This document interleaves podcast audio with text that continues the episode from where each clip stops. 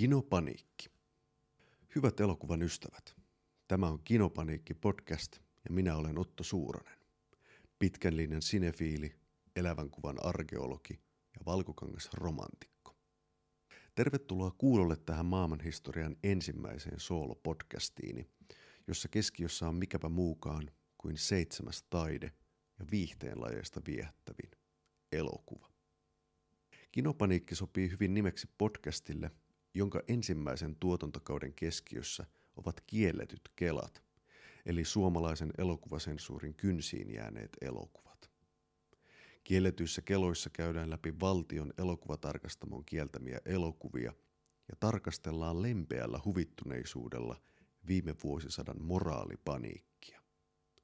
Kielletyissä keloissa tehdään matkaa elokuvien, historian ja osin myös politiikan koukeroihin.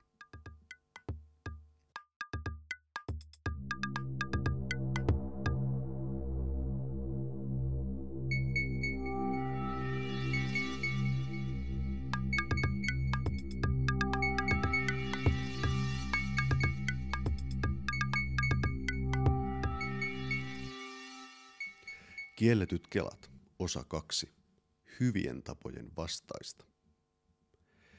Sensoreilla on usein sama vika kuin psykopaateilla.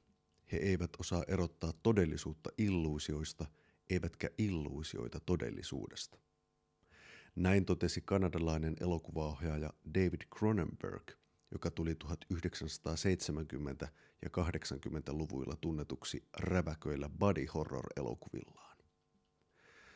Suomalaisen lakimiesyhdistyksen Ensyklopedia Juridica Fennica on tiivistänyt, että hyvä tapa tarkoittaa oikeustieteessä vakiintunutta, perustelluksi katsottua käytäntöä, joka pohjautuu vallitseviin arvostuksiin.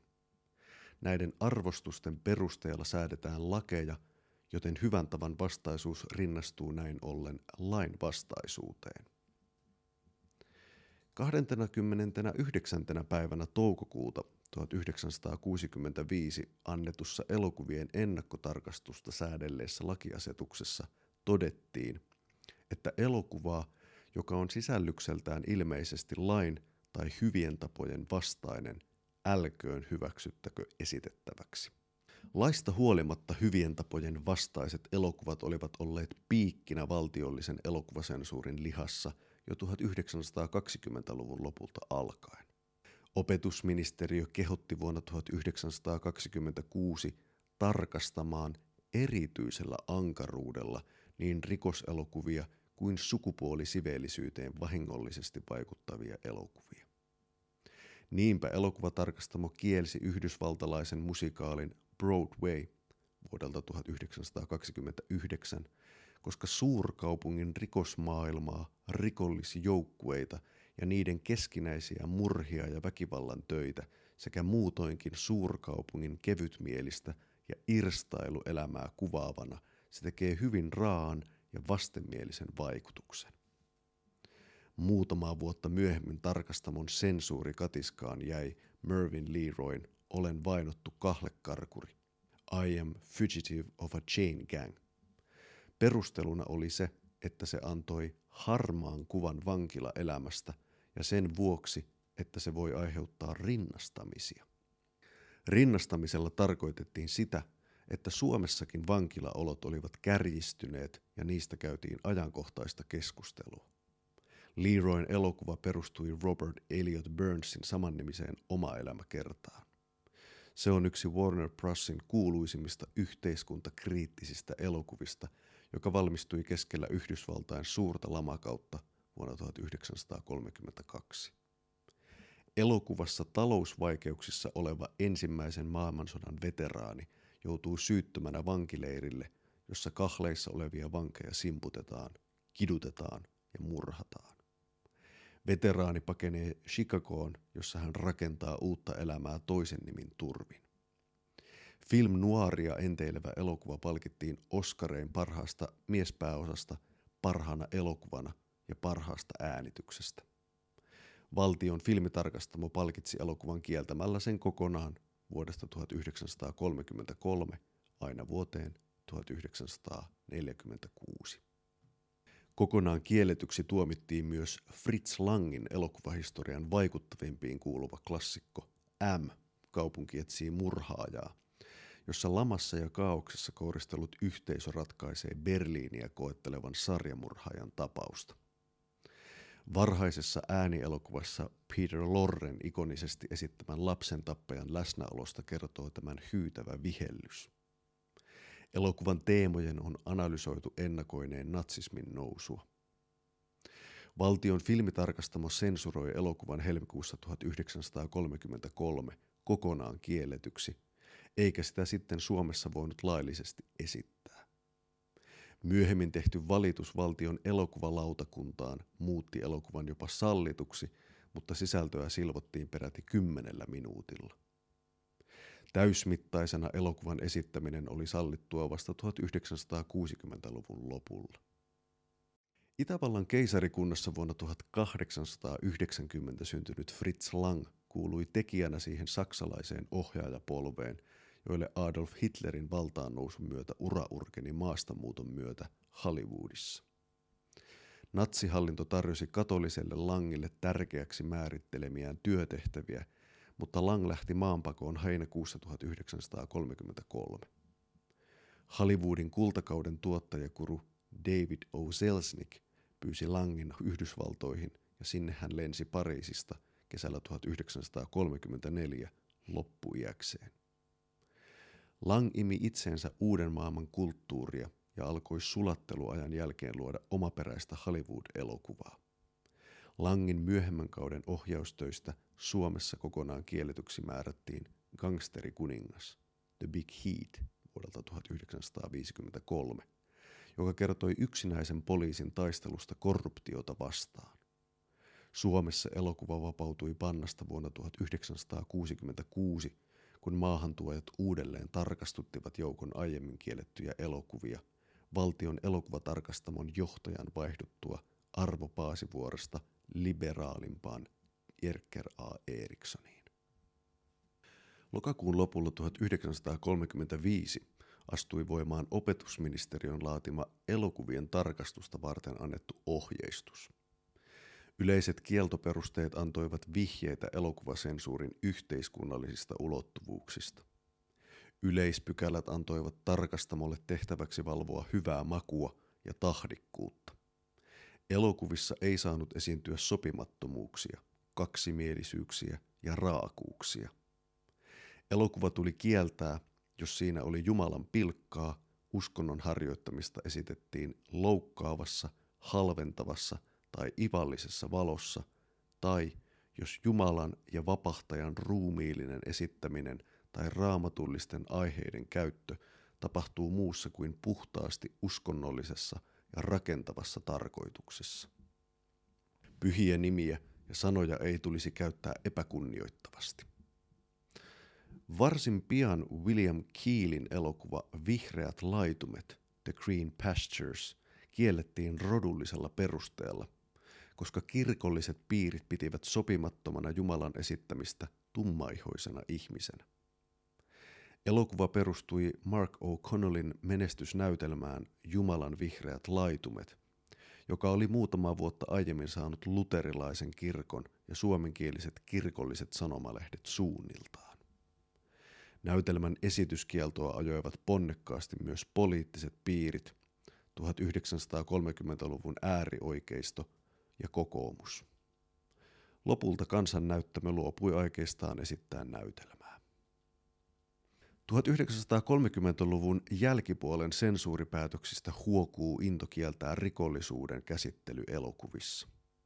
Tarkastamon ohjeissa mainittiinkin, että filmiä – jonka esitys herättää halua tai voi olla opastuksena rikoksen jäljittelyyn, tahi, jossa rikollinen juoni tai rikollinen henkilöaines on vallitsevana ja pääasiallisena osana, älköön hyväksyttäkö esitettäväksi. Käytännössä tämä tarkoitti rikoselokuvan kokonaan kieltämistä.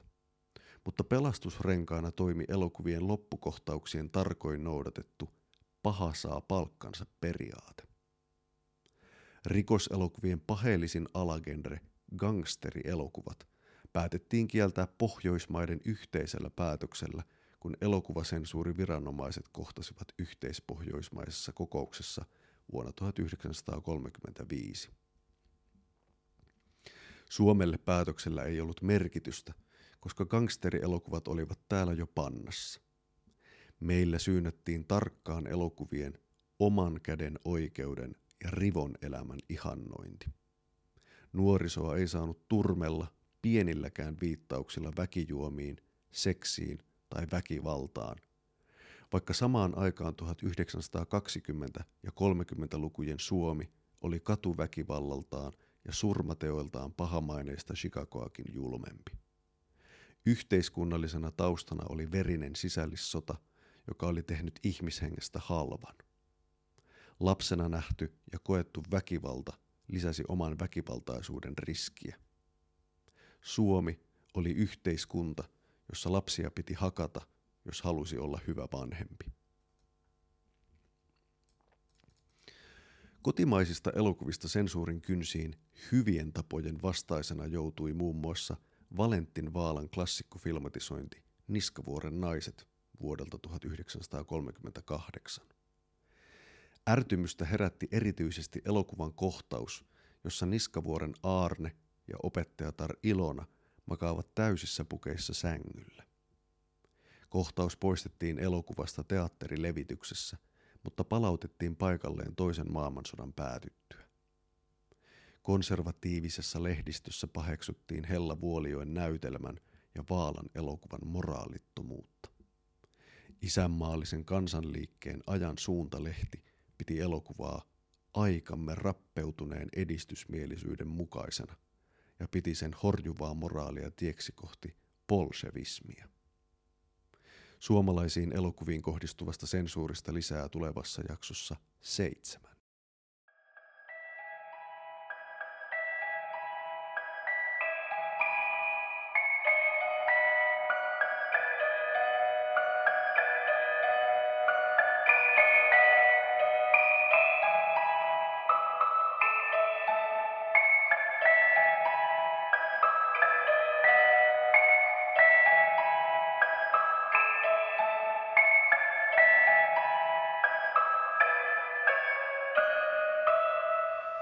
1940-lukulaista elokuvaklassikoista Hyvän maun vastaisena koettiin myös Frank Capran mustankomedian klassikko Arsenikkia ja vanhoja pitsejä.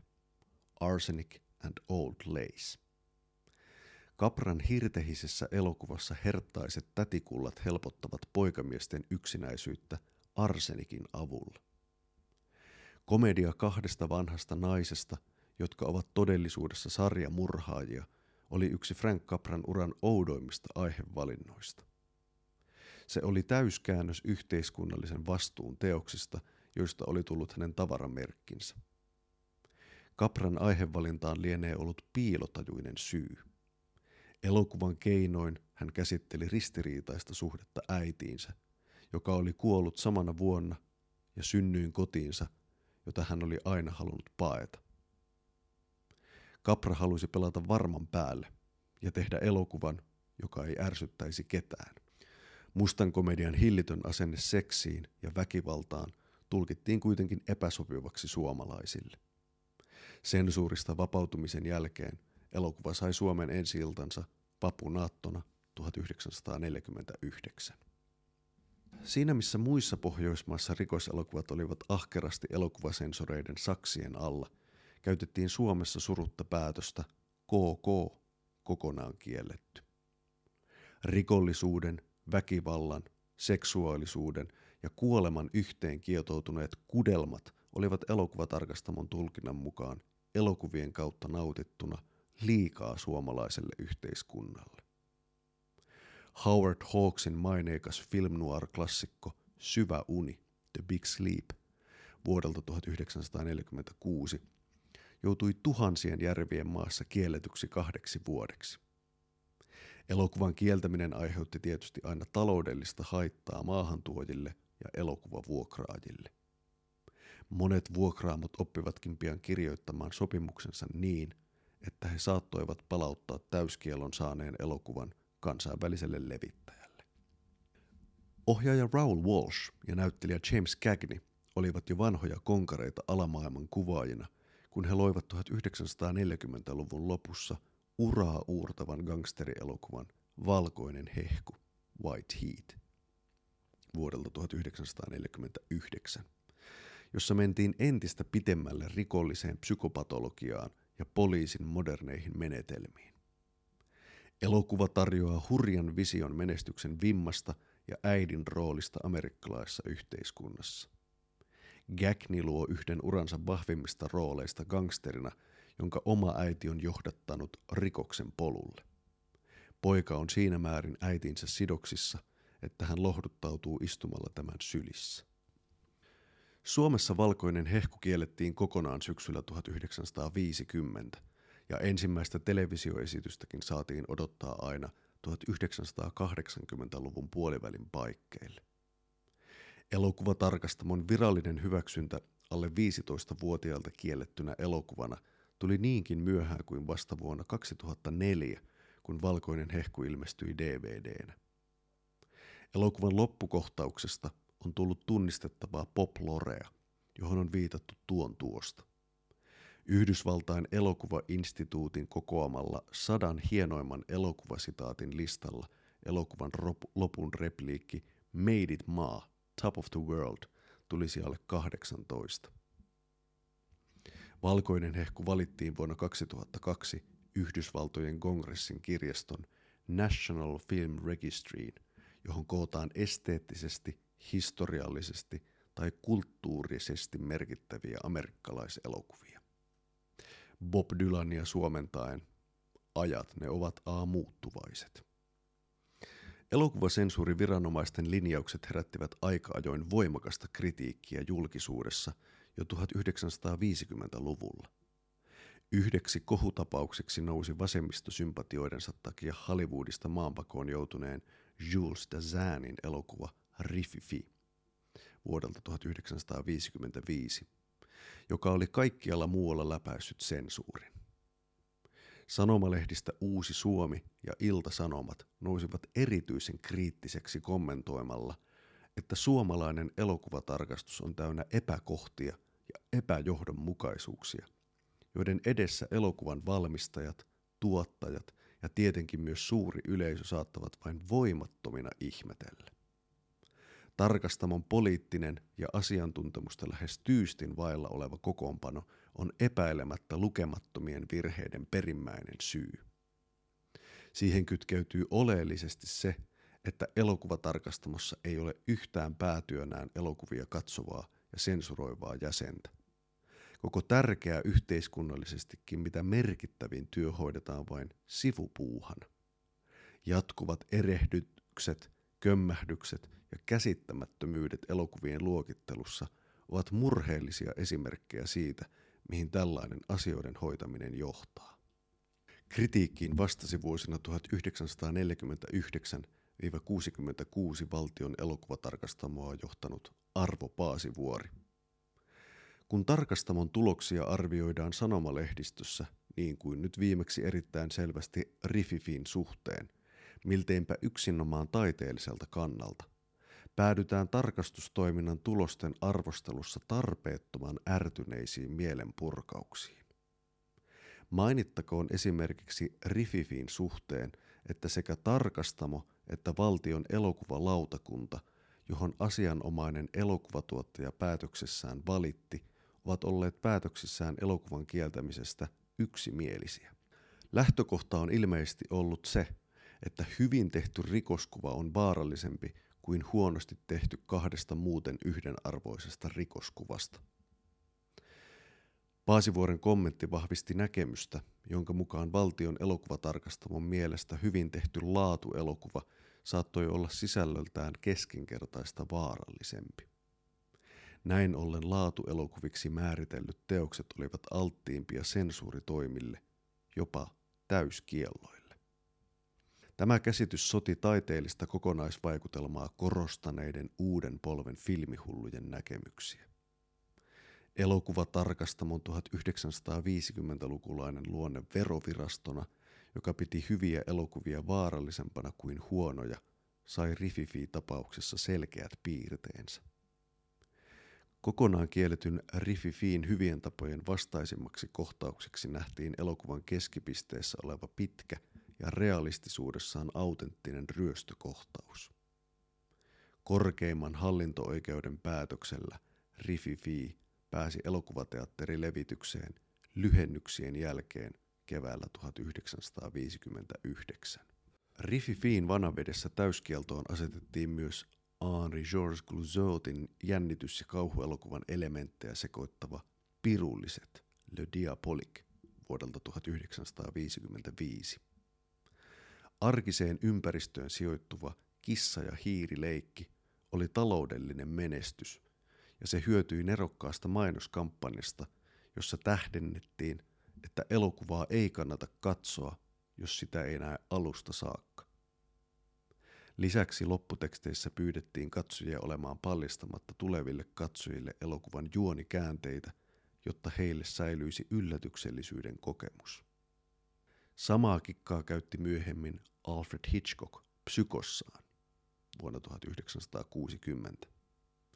Nykyään vankan klassikon maineessa oleva pirulliset kiellettiin elokuvatarkastamon toimesta hyvien tapojen vastaisena.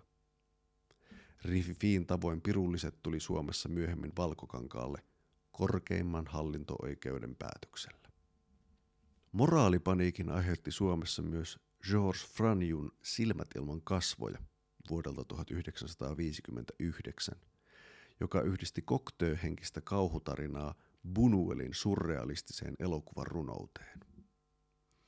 Pariisiin sijoittuvassa elokuvassa plastiikkakirurgi kantaa syyllisyyttä onnettomuudesta, jossa hänen Christian tyttärensä kasvot ovat ruhjoutuneet täysin. Korvatakseen aiheuttamansa vahingon kirurgi tapaa nuoria naisia ja nylkee heiltä kasvonahan tyttärelleen. Kun elokuva esitettiin tuoreeltaan Edinburghin elokuvafestivaaleilla, seitsemän katsojaa pyörtyi kesken esityksen – ja englantilaiskriitikot ilmaisivat inhonsa tylyin sanan kääntein. Suomessa elokuva asetettiin täyskieltoon, kunnes vuonna 1978 tarkastamo teki uuden linjauksen asettamalla elokuvan ikärajaksi 18 vuotta. Elokuvaa saitusin vain ja ainoastaan näyttää Suomen elokuva-arkiston ja Ranskan suurlähetystön järjestämissä näytöksissä. 2010-luvulla elokuva on nähty kahdesti Ylen teemakanavan ohjelmistossa ja ikärajaksi on vakiintunut K16-luokitus. Elokuvan suomalaisen televisio ensi-illan yhteydessä elokuvaohjaaja ja Ars Fennika palkittu kuvataiteilija Mika Taanila kuvasi sitä, että se on yksi psykologisesti häiritsevimpiä kauhuelokuvia, joita olen nähnyt. Vaikka sen kuvaama tapahtumaketju on epäinhimillinen ja julma, se on kuin painajainen, jonka ei toivoisi koskaan päättyvän.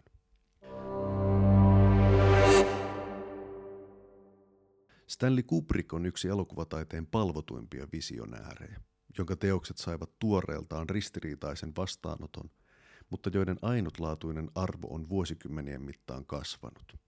Kontroversaali Kubrick aloitti uransa lyhyt elokuvaharjoitelmien jälkeen tyylitellyllä sotaelokuvalla Fear and Desire vuonna 1952 ja film noir-elokuvalla Kohtalkas suudelma vuodelta 1955. Läpimurtoelokuva Peli on menetetty, The Killing vuodelta 1956, Suomessa myös nimellä Tappo, perustui Lionel Whitein romaaniin. Se on kertomus tiukan aikataulun mukaan suunnitelusta ryöstöstä, joka kehkeytyy merkillisenä aukeavien ja kertautuvien aikarenkaiden järjestelmänä. Quentin Tarantinon moderniin klassikkoon Reservoir Dogsiin vahvat vaikutteensa antanut Peli on menetetty asetettiin täyspannaan heti tuoreeltaan marraskuussa 1956. Valituskierroksen jälkeen korkein hallinto-oikeus päätti kuitenkin – että elokuvan saa esittää, ja Kubrickin läpimurtoelokuva pääsi suomalaisille valkokankaille puolen vuosikymmenen odottelun jälkeen 1961. Elokuvan historiassa Kubrickin kaltaisista ristiriitaisista tekijöistä on usein tullut legendoja. Miettikääpä vaikkapa D.W. Griffithia, Leni Riefenstahlia, Roman Polanskia, Sam Peckinpahia, Rauni Molberia tai Paul Verhoevenia. Kaikki ovat olleet kiistanalaisia, jopa syystä paheksuttuja tekijöitä, joiden taiteesta on kuitenkin tullut ikuista. Hollantilaissyntyinen Paul Verhoeven on ollut koko uransa ajan kiistelty tekijä. Hän ei ole tyytynyt tekemään tavanomaisia, arkisia elokuvia. Verhoevenin omaperäiseen maailmaan ovat kuuluneet hätkähdyttävä, raju seksuaalisuus, hurmeinen verenvuodatus ja keskivertotekijää rutkasti nokkelampi, älyllinen satiiri. Epäonnistuneimmillaankin Verhoevenin elokuvat ovat olleet herkullisen provokatiivisia ja vieraantuneessa komiikassaan hämmentäviä. Verhoeven syntyi Amsterdamissa opettajaisän ja hatuntekijääidin perheeseen vuonna 1938. Toisen maailmansodan puhjettua perhe muutti Haagiin keskelle natsisaksan sotakoneistoa. Arkipäivän näkymään kuului natsien hirmutekojen raadollisuus. Väkivaltaiset näyt kuolleista ruumiista ja palavista taloista juurtuivat nuoren pojan muistiin. Jatkuva vaarantuntu ja pelko väistyivät vasta maailmansodan päätyttyä. Verhoevenin kansainvälinen läpimurto tuli Jan Volkersin romaaniin pohjautuvan turkkilaisia makeisia, tai Suomessa myös turkkilainen namu, Turks Fruit, myötä vuonna 1973. Villistä elokuvasta tuli ilmiö Hollannissa, jossa se keräsi kaikkien aikojen katsojaluvut. 3,3 miljoonaa katsojaa. Tyylillisesti ranskalaisen uuden aallon elokuvat mieleen tuova turkkilaisia makeisia on kertomus Monique van de Ven Olga Stapelsin ja huikean intensiivisen Rutger Hauerin esittämän Erik Vonkin emotionaalisesti tuhoavasta rakkaustarinasta. Se on samalla myös valaiseva ajankuva 1970-luvun Hollannista ja näkemyksellinen tulkinta hippiaikakauden vapaan seksin jälkeisestä tragediasta. Dokumentaarista elokuvakerrontaa hyödyntävä teos muutti 1970-luvulla koko maailman käsityksen hollantilaista elokuvasta. Verhoevenin maineikas elokuva nousi yllättäen brutaaleista kohtauksista ja alastomuudesta huolimatta jopa Oscar-ehdokkaaksi, tavoitellessaan parhaan ulkomaisen elokuvan palkintoa vuonna 1974. Vuosituhannen vaihteessa se valittiin 1900-luvun parhaimmaksi hollantilaiseksi elokuvaksi. Omapäinen teos on edelleen hurjaa katsottavaa. Jopa aikoinaan kohutut seksikohtaukset ravistelevat yhä realistisessa paljastavuudessaan. Elokuvan ahdistava ilmapiiri on persoonallisuudessaan mieleenpainuva. Suomessa vastaanotto oli tyrmäävä, sillä elokuvatarkastamon päätöksestä turkkilaisia makeisia kiellettiin meillä hyvien tapojen vastaisena ja mielenterveyttä vahingoittavana elokuvana. Asiasta valitettiin kuitenkin elokuvalautakuntaan, joka hyväksyi yksimielisesti elokuvan leikkaustoimenpiteen esitettäväksi. Leikkaus kohdistui lyhyen kuristuskohtaukseen, mutta tarkastamon päätös 30, 30 prosentin elokuvaverosta piti vielä korkeimmassa hallinto-oikeudessa. Elokuva pääsi lyhennettynä valkokankaille yhden filmikopion voimin keväällä 1974, jolloin uuden Suomen vaikutusvaltainen kriitikko Heikki Eteläpää tiivisti elokuvan olevan sataprosenttisesti vastenmielisimpiä, mitä kohdalle on sattunut. Leikkaamattoman alkuperäisversion näkemiseen Suomessa oltiin valmiita vasta parikymmentä vuotta myöhemmin, kun Castle Communicationsin maahan tuoma tallennejulkaisu hyväksyttiin videolevitykseen syksyllä 1993. Elokuvien lisäksi 1970-luvun lopulla moraalipaniikkia hyvien tapojen vastaisena lietsoi populaarikulttuurissa myös punk-liike ja eritoten The Sex Pistols, jonka oli määrä esiintyä Helsingissä tammikuussa 1978.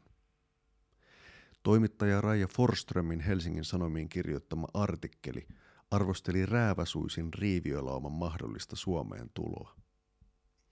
Forström kirjoitti muun muassa, Yhtyeen tärkein soitin on mekaaninen äänen särkiä, jolla syntyy räkäinen, kätkättävä ääni.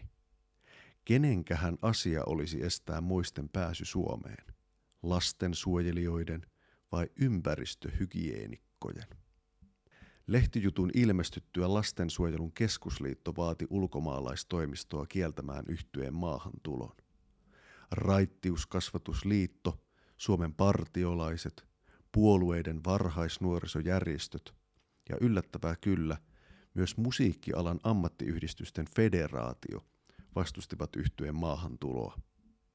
Tuloksena The Sex Pistols yhtyeen työluvat peruttiin ja syyksi ilmoitettiin yhtyeen jäsenten huumerikostuomiot. Seuraavissa Kinopaniikki-podcastin jaksoissa tutustumme epäsiveellisiin, raaistaviin, mielenterveydelle uhkaaviin sekä ulkopoliittisesti vaarallisiin elokuviin. Omistamme myös yhden jakson pahamaineiselle videolaille, sensuurin kynsiin joutuneille suomalaisille elokuville ja teemme vielä katsauksen naapurimaiden elokuvasensuuriin ja brittiläiseen videonästiis-elokuviin. Jokaisessa Kinopaniikki-podcastin jaksossa tehdään lopuksi myös yliheitto. Ja tällä kertaa jatkamme vielä elokuvien suomalaisten käännösnimien reikäpäisen viehättävässä maailmassa. Nimittäin, lukuisia kertoja maailman parhaaksi elokuvaksi nostettu Orson Wellesin mestariteos Citizen Kane on nykyään vakiinnuttanut suomalaisen kirjoitusasunsa alkuperäisen mukaiseksi. Mutta onpa Kanea esitetty Suomessa myös nimillä Kansalainen Kane, Citizen Kane, Sensaatioiden mies sekä yllättävimpänä Himo.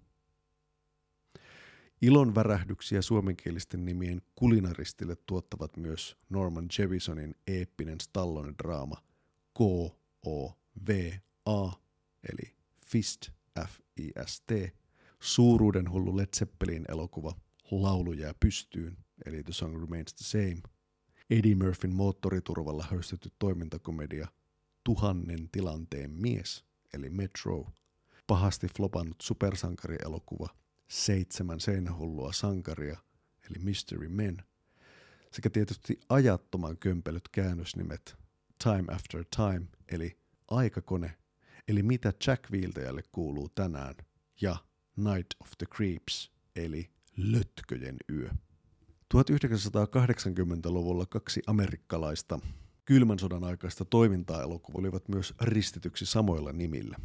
Nimittäin sekä John Miliuksen ilmestyessään ulkopoliittisista syistä Suomessa kielletty Red Dawn ja Walter Hillin humoristinen badyrymistely Red Heat tunnetaan nimellä Punainen vaara. Jos sisältökriteerit otetaan huomioon, tuntuu muuten Michael Winnerin Vigilante Helmen Death Wish suomenkielinen nimi Väkivallan vihollinen aika lailla ironiselta ja suorastaan ihastuttavan harhaan johtavalta. Don Siegelin Eastwood Western Two Mules for Sister Sarah on jostain syystä suomeksi kourallinen dynamiittia. Tätä ei tule kuitenkaan sekoittaa Sergio Leonen viimeiseksi jääneeseen lännen elokuvaan miehiseen Giula Testaan, englanniksi A Fistful of Dynamite, jonka suomenkielinen nimi on mielikuvituksekkaasti Maahan senkin hölmö. Vähemmästäkin menee sekaisin.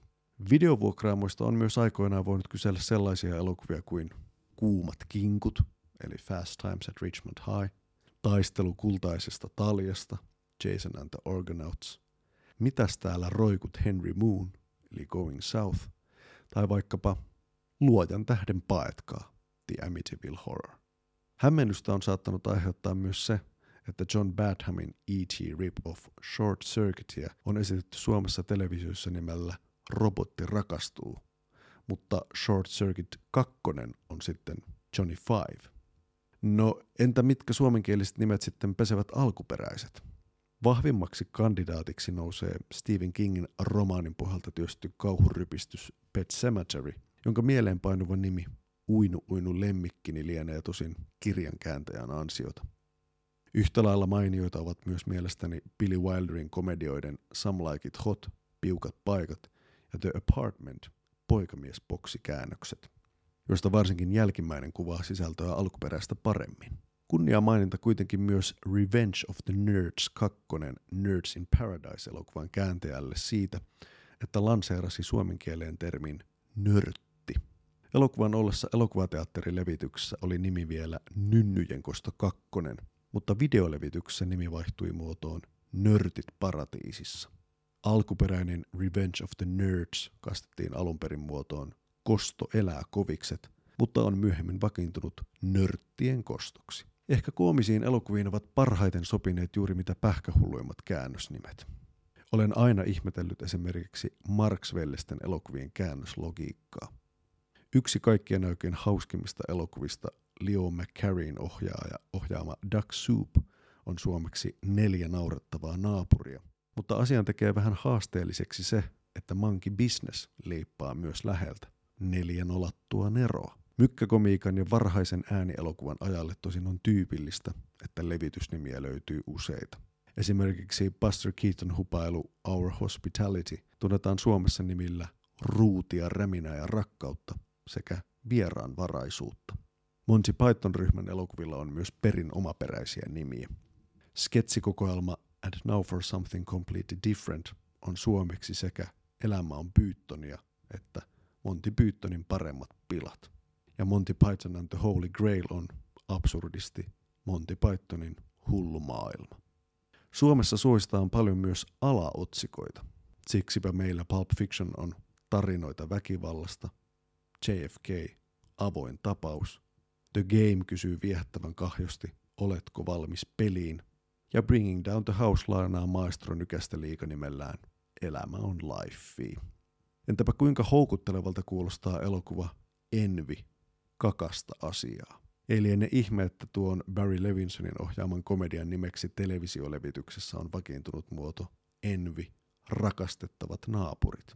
Tai kuinka nautittavalta kuulostaa murhaava mössö, the stuff, murhaavaa mössöä. Omassa kääntämisen mahdottomuudessa looginen on myös Blake Edwardsin SOB, sekoilijan otollinen business. Meiltähän tämä käy. Mutta loppuu vielä pakollinen rautaisannos Bud Spencerin fyysistä taidetta. Biodene di Egitto Flatfoot in Egypt nimessä ei ollut tarpeeksi haastetta. Paremmin sisältöä kuvanneekin suomennos Turpa kiinni krokotiili. Hyvät kuulijat, kiitos. Ensi kerralla luvassa epäsiveellisiä elokuvia.